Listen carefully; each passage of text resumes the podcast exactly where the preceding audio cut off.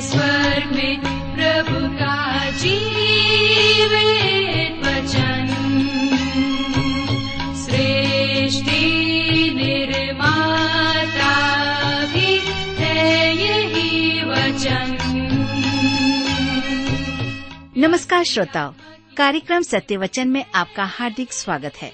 आज से हम पुराने नियम में से इर्मिया नामक पुस्तक का अध्ययन आरंभ करेंगे। इस पुस्तक का मुख्य विषय है चेतावनी और न्याय। और इस पुस्तक के लेखक स्वयं यिर्मिया हैं, जो एक नबी हैं। एक बड़े संकट काल में इर्मिया नबी को सेवकाई के लिए बुलाया गया। जी हाँ इर्मिया नबी को परमेश्वर ने उद्धार का नहीं, बल्कि भर्सना का ही संदेश दिया। चालीस वर्षीय लंबी सेवकाई की अवधि में वो परमेश्वर के न्याय का ही प्रचार करता रहा। निसंदेह उसे कई विरोधों का सामना करना पड़ा। मगर फिर भी परमेश्वर के अनुग्रह से वो इस बड़े कार्य को पूरा करता रहा। तो आइए श्रोताओं, आज के इस बाइबल अध्ययन में हम सम्मिलित हों, लेकिन इससे पहले मन की तैयारी के लिए सुनते हैं एक मधुर संगीत रचना।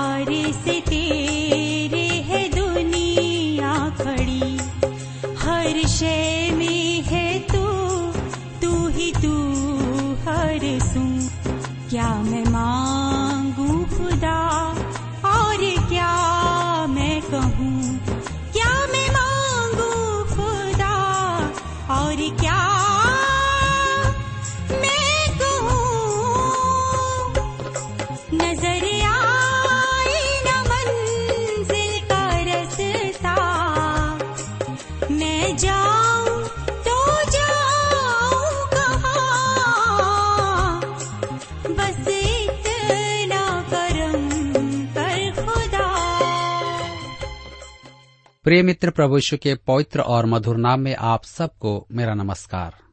मैं कुशल पूर्वक हूँ और मुझे आशा है कि आप सब भी परमेश्वर की दया से कुशल पूर्वक हैं और आज फिर से परमेश्वर के वचन में से सुनने के लिए तैयार बैठे हैं। मैं आप सभी श्रोता मित्रों का इस कार्यक्रम में स्वागत करता हूँ।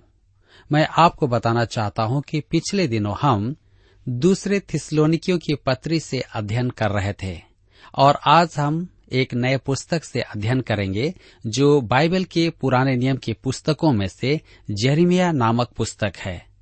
तो मित्रों, इससे पहले कि हम अपने अध्ययन में आगे बढ़ें, आइए हम सब प्रार्थना करें और परमेश्वर से आज के अध्ययन के लिए सहायता मांगे। हमारे प्रेमी और दयालु पिता परमेश्वर, हम आपको धन्यवाद देते हैं आज के सुंदर समय के लिए, जिसे आपने हम सबके जीवन में दिया है, ताकि हम आपके वचन का अध्ययन कर सकें। इस समय जब हम आपके वचनों में से सीखते हैं, विशेष करके यरमिया की पुस्तक से, हमारी प्रार्थना है कि आप हमें से हर एक श्रोता भाई बहनों को अपनी बुद्धि, ज्ञान और समझ प्रदान करें, ताकि इस पुस्तक के अध्ययन के द्वारा हम अपने जीवन में आत्मिक लाभ प्राप्त कर सकें। हमारी प्रार्थना उन भाई बहनों के लिए है जो बीमार हैं, निराश हैं, चिंतित हैं, तनाव में हैं। पिताजी, आप उन्हें भी शांति और छुटकारा प्रदान करें। इस अध्ययन पर अपनी आशीष दें। प्रार्थना यीशु के नाम से मांगते हैं। आमीन।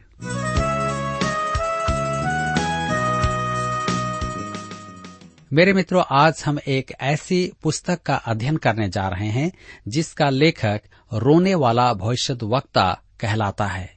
यह बाइबल की एक असाधारण पुस्तक है। वैसे तो बाइबल की सब पुस्तकें ही असामान्य हैं। परंतु यह पुस्तक असामान्य रूप से असामान्य है। भविष्य वक्ता प्रायः अपनी पहचान प्रकट नहीं करते थे। परंतु यर्मिया एक ऐसा भविष्य वक्ता है जिसकी यह पुस्तक आत्मकथा स्वरूप है। इसमें उसने अपने इतिहास को प्रकट किया है। अतः मैं उसके विषय जानकारियों की सूची दे देता हूँ, जिससे कि आप इस व्यक्ति को पहचान लें, जिसकी पुस्तक का अध्ययन हम आज करने जा रहे हैं। पहला है, उसका जन्म अनातोत के याजक परिवार में हुआ था। अनातोत यरूशलेम के उत्तर में स्थित है। इसे आप यर्मिया की पुस्तक एक अध्याय उसके एक पद में पढ़ सकते हैं। दूसरा, उसके जन्म से पूर्व ही परमेश्वर ने उसे भविष्यवाणी की सेवा में चुन लिया था। एक अध्याय उसके पाँच पद में हम पाते हैं। तीसरा युवावस्था के आरंभ ही में उसे भविष्यवाणी की सेवा में परमेश्वर की बुलाहट हुई। एक अध्याय के छह पद में, चौथा, उसे परमेश्वर ने भविष्य वक्ता नियुक्त किया था। एक अध्याय उसके नौ और दस पद में, पांचवा, उसने यहूदा के राजा यशिया के राज्य काल में भविष्यवाणी आरंभ की थी और उसकी मृत्यु पर वह विलाप करने वालों में था। इसे हम पढ़ेंगे दूसरा इतिहास की पुस्तक पैंतीस अध्याय के पच्चीस पद में। छठवां, उसे विवाह करने की अनुमति नहीं मिली, क्योंकि वह समय बहुत बुरा था। यर्मिया सोलह अध्याय उसके एक से चार पद में। सातवीं बात, उसने एक को भी मन फिराव के लिए प्रेरित नहीं किया। प्रजा उससे घृणा करती थी। उसे मारा पीटा गया और काठ में जकड़ दिया गया। इसे हम यर्मिया बीस उसके एक से तीन में पढ़ते हैं।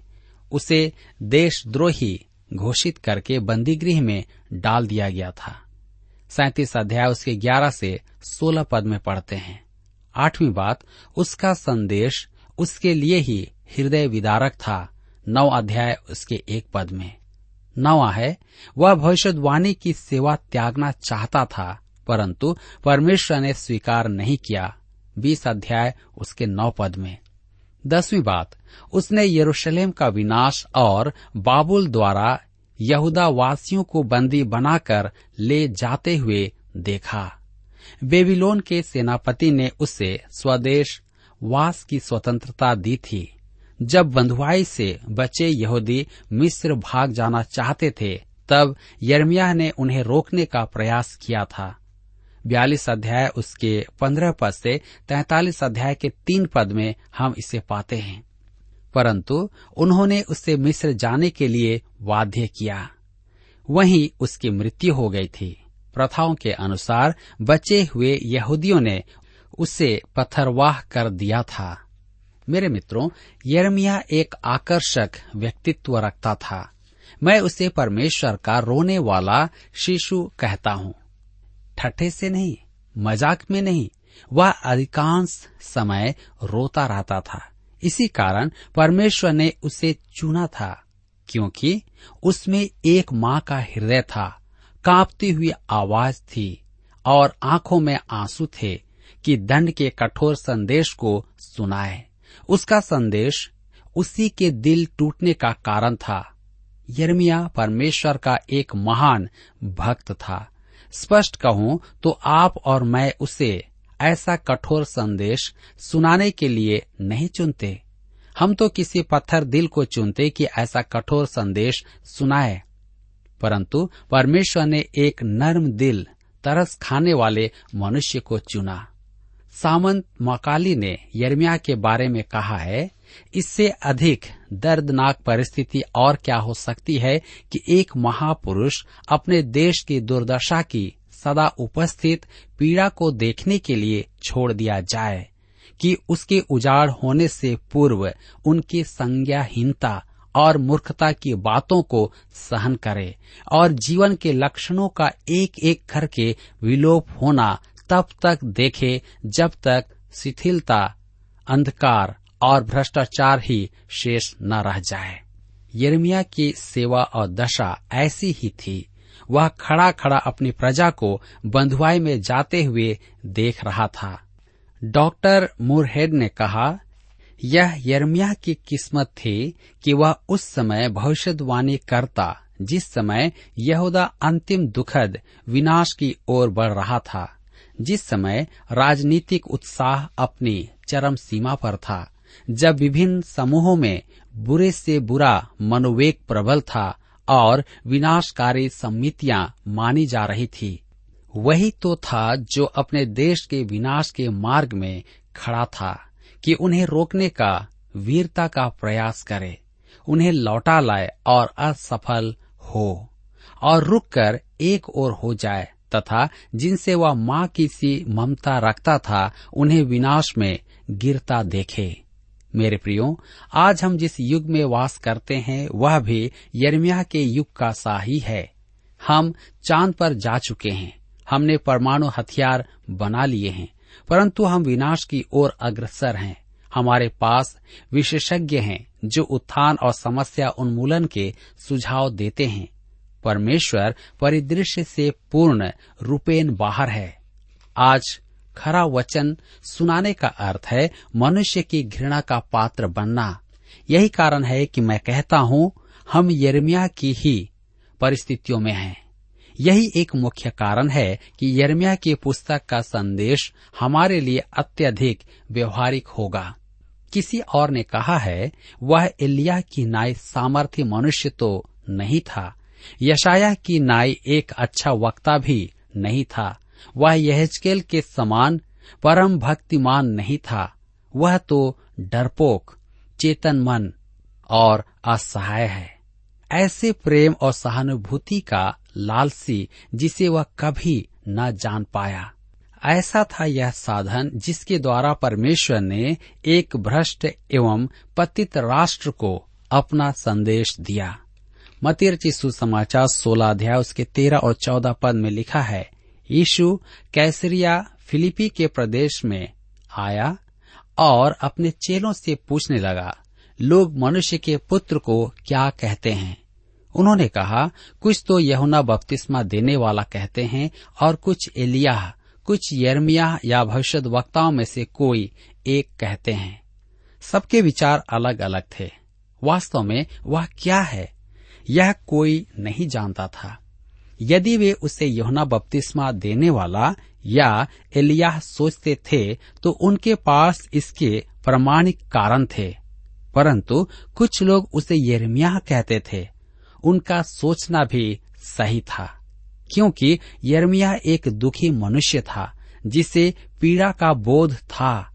प्रभु यीशु और यर्मिया में अंतर केवल यही था कि प्रभु यीशु हमारे दुखों और हमारे कष्टों को उठा रहा था, जबकि यर्मिया अपने ही दुख भोग रहा था और उसका मन दुखी था।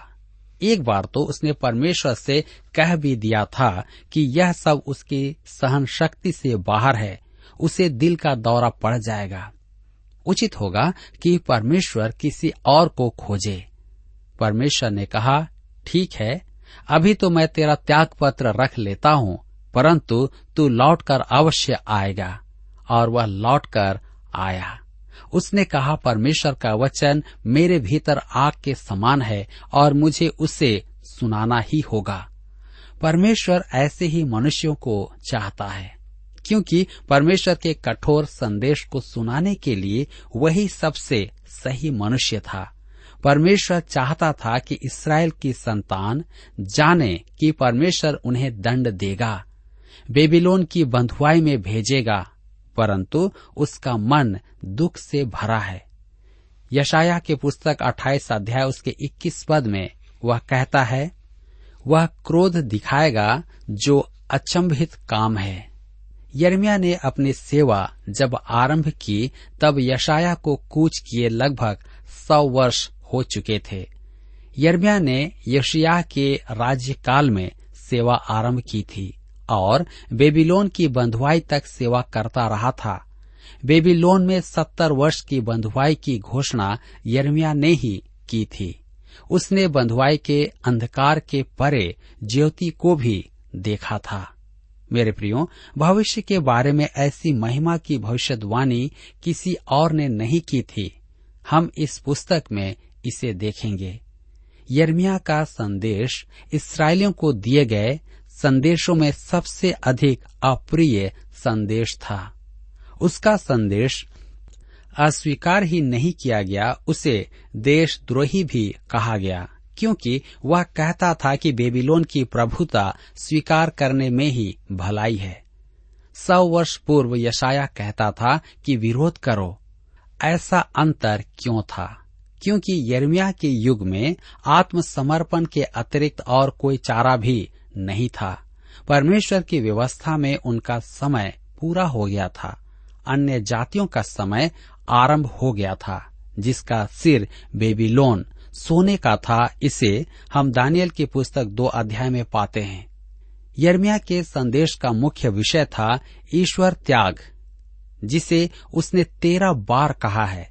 इसके अतिरिक्त यह शब्द धर्मशास्त्र में पुराने नियम में केवल चार बार आया है। एक बार नीति वचन में और तीन बार होशे की भविष्यवाणी में। होशे का संदेश भी एक ईश्वर त्यागी देश के लिए था। एक नाम जो सबसे अधिक आया है, एक सौ चौसठ बार। वह है बेबीलोन, जो संपूर्ण धर्मशास्त्र में व्यक्त बेबीलोन के नामों को जोड़ लें। तो उससे भी अधिक है। बेबीलोन उनका शत्रु था। तो मेरे मित्रों, आइए अब हम अपने अध्याय की ओर बढ़ते हैं। अध्याय एक, जिसका विषय है योशिया के राज्य काल में भविष्य वक्ता की बुलाहट। यह अध्याय हमें समझने में सहायता करेगा कि हम पहला शामुएल से दूसरा इतिहास में उन्हें संयोजित कर पाए। ये चार पुस्तकें इतिहास की गाथा हैं, जो उसी युग का इतिहास है, परंतु हागय जकरिया और मलाकी ने बंधुआई के बाद भविष्यवाणी की थी, और उनका समय वह था जब एजरा और नहेमिया देश में सुधार कर रहे थे। तो आइए आप मेरे साथ पढ़िए यर्मिया की पुस्तक एक अध्याय, उसका एक पद। हिलकिया का पुत्र यर्मिया जो बिन्यामिन देश के अनातोत में रहने वाले याजकों में से था उसी के ये वचन हैं। हिलकिया यर्मिया का पिता था। हिलकिया वही महायाजक था जिसने योशियाह के युग में व्यवस्था की पुस्तक खोजी थी और योशियाह के युग में जागृति आई थी। जागृति लाने वाला मनुष्य नहीं है। परमेश्वर का वचन जागृति लाता है। कलिसिया में भी जब जब जागृति आई है, तब तब परमेश्वर का वचन ही कार्यकारी था। निसंदेह परमेश्वर मनुष्य को साधन बनाता है, परंतु स्रोत परमेश्वर का वचन ही होता है। इस जागृति का वृत्तांत और इसका प्रभाव दूसरे राजाओं की पुस्तक अध्याय 22 तथा दूसरे इतिहास की पुस्तक अध्याय 34 में पाया जाता है। यर्मिया का जन्म स्थान अनातोत था जो यरूशलेम के उत्तर में कुछ ही मीलों की दूरी पर था। तो आइए हम पढ़ेंगे यर्मिया की पुस्तक एक अध्याय, उसका दूसरा पद। लिखा है, यहवा का वचन उसके पास, आमोन के पुत्र, यहूदा के राजा, योशियाह के दिनों में उसके राज्य के तेरहवें वर्ष में पहुँचा। योशियाह जब राजगद्दी पर बैठा था, तब वह केवल आठ वर्ष का था और उसने इकतीस वर्ष तक राज्य किया। यर्मिया ने योशियाह के तेरहवें वर्ष में सेवा आरंभ की, अर्थात उस समय योशियाह की आयु 22 वर्ष की थी और यर्मिया की आयु 20 वर्ष की थी। वे दोनों ही युवा थे और संभवतः मित्र भी थे। यर्मिया ने यशिया के राज्य काल में 18 वर्ष भविष्यवाणी की सेवा की और पहले इतिहास की पुस्तक 35 अध्याय उसके 25 पद से हमें पता चलता है कि वह उसकी मृत्यु पर विलाप करने वालों में था। मेरे प्रियो, योशियाह ने एक बड़ी मूर्खता का काम किया था। मिस्र का राजा युद्ध पर निकला तो वह यहूदा के विरुद्ध नहीं था, परंतु योशियाह ने उसका सामना किया और एस्द्रलोन की घाटी या हरमगीदोन, मगीदो में उससे युद्ध किया और मारा गया। यर्मिया को उसकी मृत्यु का बहुत दुख हुआ था, क्योंकि वह एक अच्छा राजा था। यहूदा में अंतिम जागृति योशिया के युग में ही आई थी। वह एक महान जागृति थी। यशाया अपने अंतर्दृष्टि में देख सकता था कि योशिया के बाद देश अंधकार में डूब जाएगा और बेबीलोन की बंधुआई के बाद ही उभर पाएगा। हम आगे पढ़ेंगे यरमिया की पुस्तक एक अध्याय उसके तीन पद में लिखा है, इसके बाद योशियाह के पुत्र यहूदा के राजा योहयाकीम के दिनों में और योशियाह के पुत्र यहूदा के राजा सिदकियाह के राज्य के ग्यारहवें वर्ष के अंत तक भी प्रकट होता रहा, जब तक कि उसी वर्ष के पाँचवें महीने में यरूशलेम के निवासी बंधुआई में न चले गए। यह पद और इसके पूर्व का पद हमें यिर्मयाह के सेवा काल का उचित समय दर्शाते हैं। और यह है योशिया के राज्यकाल के तेरहवें वर्ष से यरूशलेम के बंधुआई में ले जाए जाने तक। मेरे प्रियो, यहूदा को बंदी बनाकर ले जाते समय नबुकद नेसर ने यर्मिया को स्वतंत्रता पूर्वक स्वदेश में रहने की अनुमति दी थी। इससे हम यरमिया की पुस्तक उनतालीस अध्याय, उसके ग्यारह और बारह पद में पढ़ते हैं। बेबीलोन के राजा नबुकद नेजर ने अंगरक्षकों के प्रधान नबूजर दान को यरमिया के विषय में यह आज्ञा दी। उसको लेकर उस पर कृपा दृष्टि बनाए रखना और उसकी कुछ हानि न करना। जैसा, वह तुमसे कहे, वैसा ही उससे व्यवहार करना। अतः, अंगरक्षकों के प्रधान नबूजर दान और खोजों के प्रधान नबूस जबान और मगों के प्रधान निर्गल सरेसेर ज्योतिषियों के सरदार और बेबीलोन के राजा के सब प्रधानों ने लोगों को भेजकर यर्मिया को पहरे के आँगन से बुलवा लिया और गदल्याह को, जो अहिकाम का पुत्र और शापान का पोता था, सौंप दिया कि वह उसे घर पहुँचाए। इर्मिया प्रजा के साथ बेबीलोन जाना नहीं चाहता था, क्योंकि उन्होंने उसके संदेश को तुच्छ जाना और उसकी भविष्यवाणी के अनुसार बंदी बनाया गया, क्योंकि नबुकद नेसर ने उसे चुनने की स्वतंत्रता दी थी। उसने बचे हुओं के साथ यरूशलेम में रहने का चुनाव किया, परंतु इन बचे हुए नागरिकों ने यर्मिया को लेकर मिस्र पलायन किया। यर्मिया मिस्र में भी परमेश्वर का वचन सुनाता रहा। दूसरा इतिहास की पुस्तक अध्याय 36 यरमिया के वृतांत के रिक्त स्थान की पूर्ति करता है। यर्मया ने यह आहाज का विवरण नहीं दिया है। वह योशियाह का पुत्र था, उसने केवल तीन महीने ही राज्य किया और उसे मिस्र के राजा ने हटाकर उसके भाई एलियाकीम को गद्दी पर बैठाया और उसका नाम यहोयाकीम रखा। उसने ग्यारह वर्ष राज्य किया। यर्मिया ने उससे कहा था कि वह नबोकद नेसर से विद्रोह न करे, परंतु उसने यर्मिया की सलाह न मानी और परिणाम यह हुआ कि बंदी बनाया गया और बेबीलोन ले जाया गया। एलियाकीम को हटाकर बेबीलोन के राजा ने उसके भाई यहोयाकीम को यरूशलेम की राजगद्दी पर बैठाया। उसने तीन महीने और दस दिन राज्य किया। उसका भी उल्लेख इस पुस्तक में नहीं है, क्योंकि उसका नाम मात्र का ही राज्य था। नबुकद नेजर उसे भी बेबीलोन ले गया। अब यहोयाकीम के पिता का भाई सिद्दिकिया राजगद्दी पर बैठाया गया। उसने भी नबुकद नेजर से विद्रोह किया। परिणाम स्वरूप राजा नबुकद नेसर ने आकर यरूशलेम को ध्वंस किया और सिद्दिकिया की आँखें निकलवा दी और उसके पुत्रों की गर्दनें कटवाकर सिद्दिकिया को बेबीलोन ले गया। मेरे मित्रों, सुनने में यह सब पाश्विक लगता है और था भी, परंतु हम यह न भूलें कि राजा नबुकद नेसर यरूशलेम के साथ अत्यधिक धीरजवंत था। वहाँ के निवासियों ने यर्मिया द्वारा दी गई परमेश्वर की चेतावनी पर ध्यान नहीं दिया था। यर्मिया बचे हुओं के लिए या बचे हुओं के बीच अपनी सेवा करता रहा।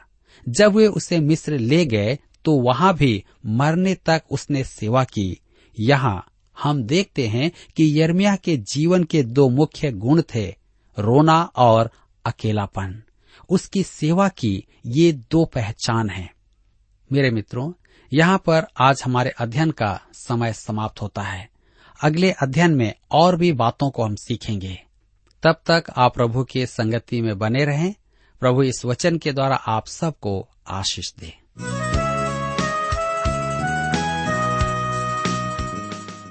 प्रिय श्रोताओ, अभी आप सुन रहे थे बाइबल अध्ययन कार्यक्रम सत्य वचन। हम आशा करते हैं कि आज के इस कार्यक्रम से आपको आत्मिक लाभ मिला होगा। यदि आप परमेश्वर के बारे में और अधिक जानना चाहते हैं तो हमारे पास नया नियम एवं पवित्र शास्त्र बाइबल उपलब्ध है। इन्हें प्राप्त करने के लिए आप हमें इस पते पर लिख सकते हैं। कार्यक्रम Satya Vachan T W R post box number चार तीन एक शून्य, नई दिल्ली, एक एक शून्य शून्य एक नौ। पता एक बार फिर सुन लीजिए। कार्यक्रम Satya Vachan T W R post box number four three one zero, New Delhi one one zero zero one nine और हाँ श्रोताओं, याद रखें कि पत्र लिखते समय आपका नाम और पता साफ़ साफ़ लिखा होना चाहिए। इसके अलावा आप हमसे टेलीफोन के माध्यम से भी बातचीत कर सकते हैं, जिसमें हमारे काउंसलर या सलाहकार आपको सलाह देंगे। तो नोट कीजिए हमारा मोबाइल नंबर नौ नौ पाँच आठ आठ दो शून्य चार एक चार। याद रखें, double nine five eight eight two zero four one four और हमारा दूसरा नंबर है zero nine six five one four double three three nine seven.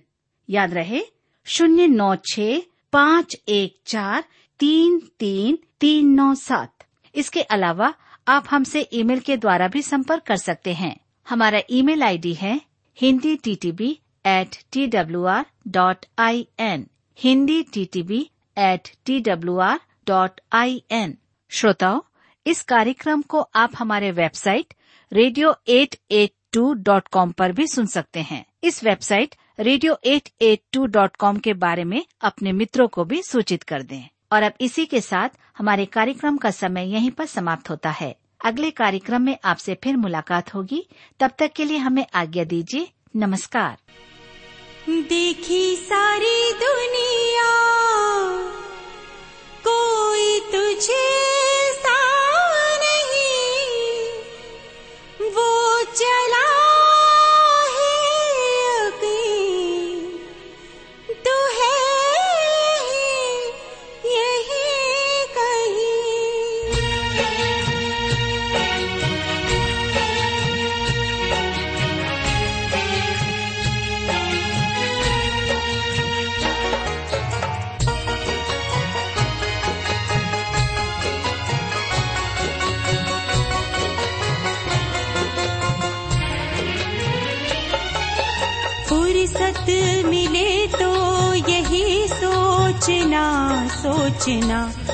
फ़र्ज़ अपना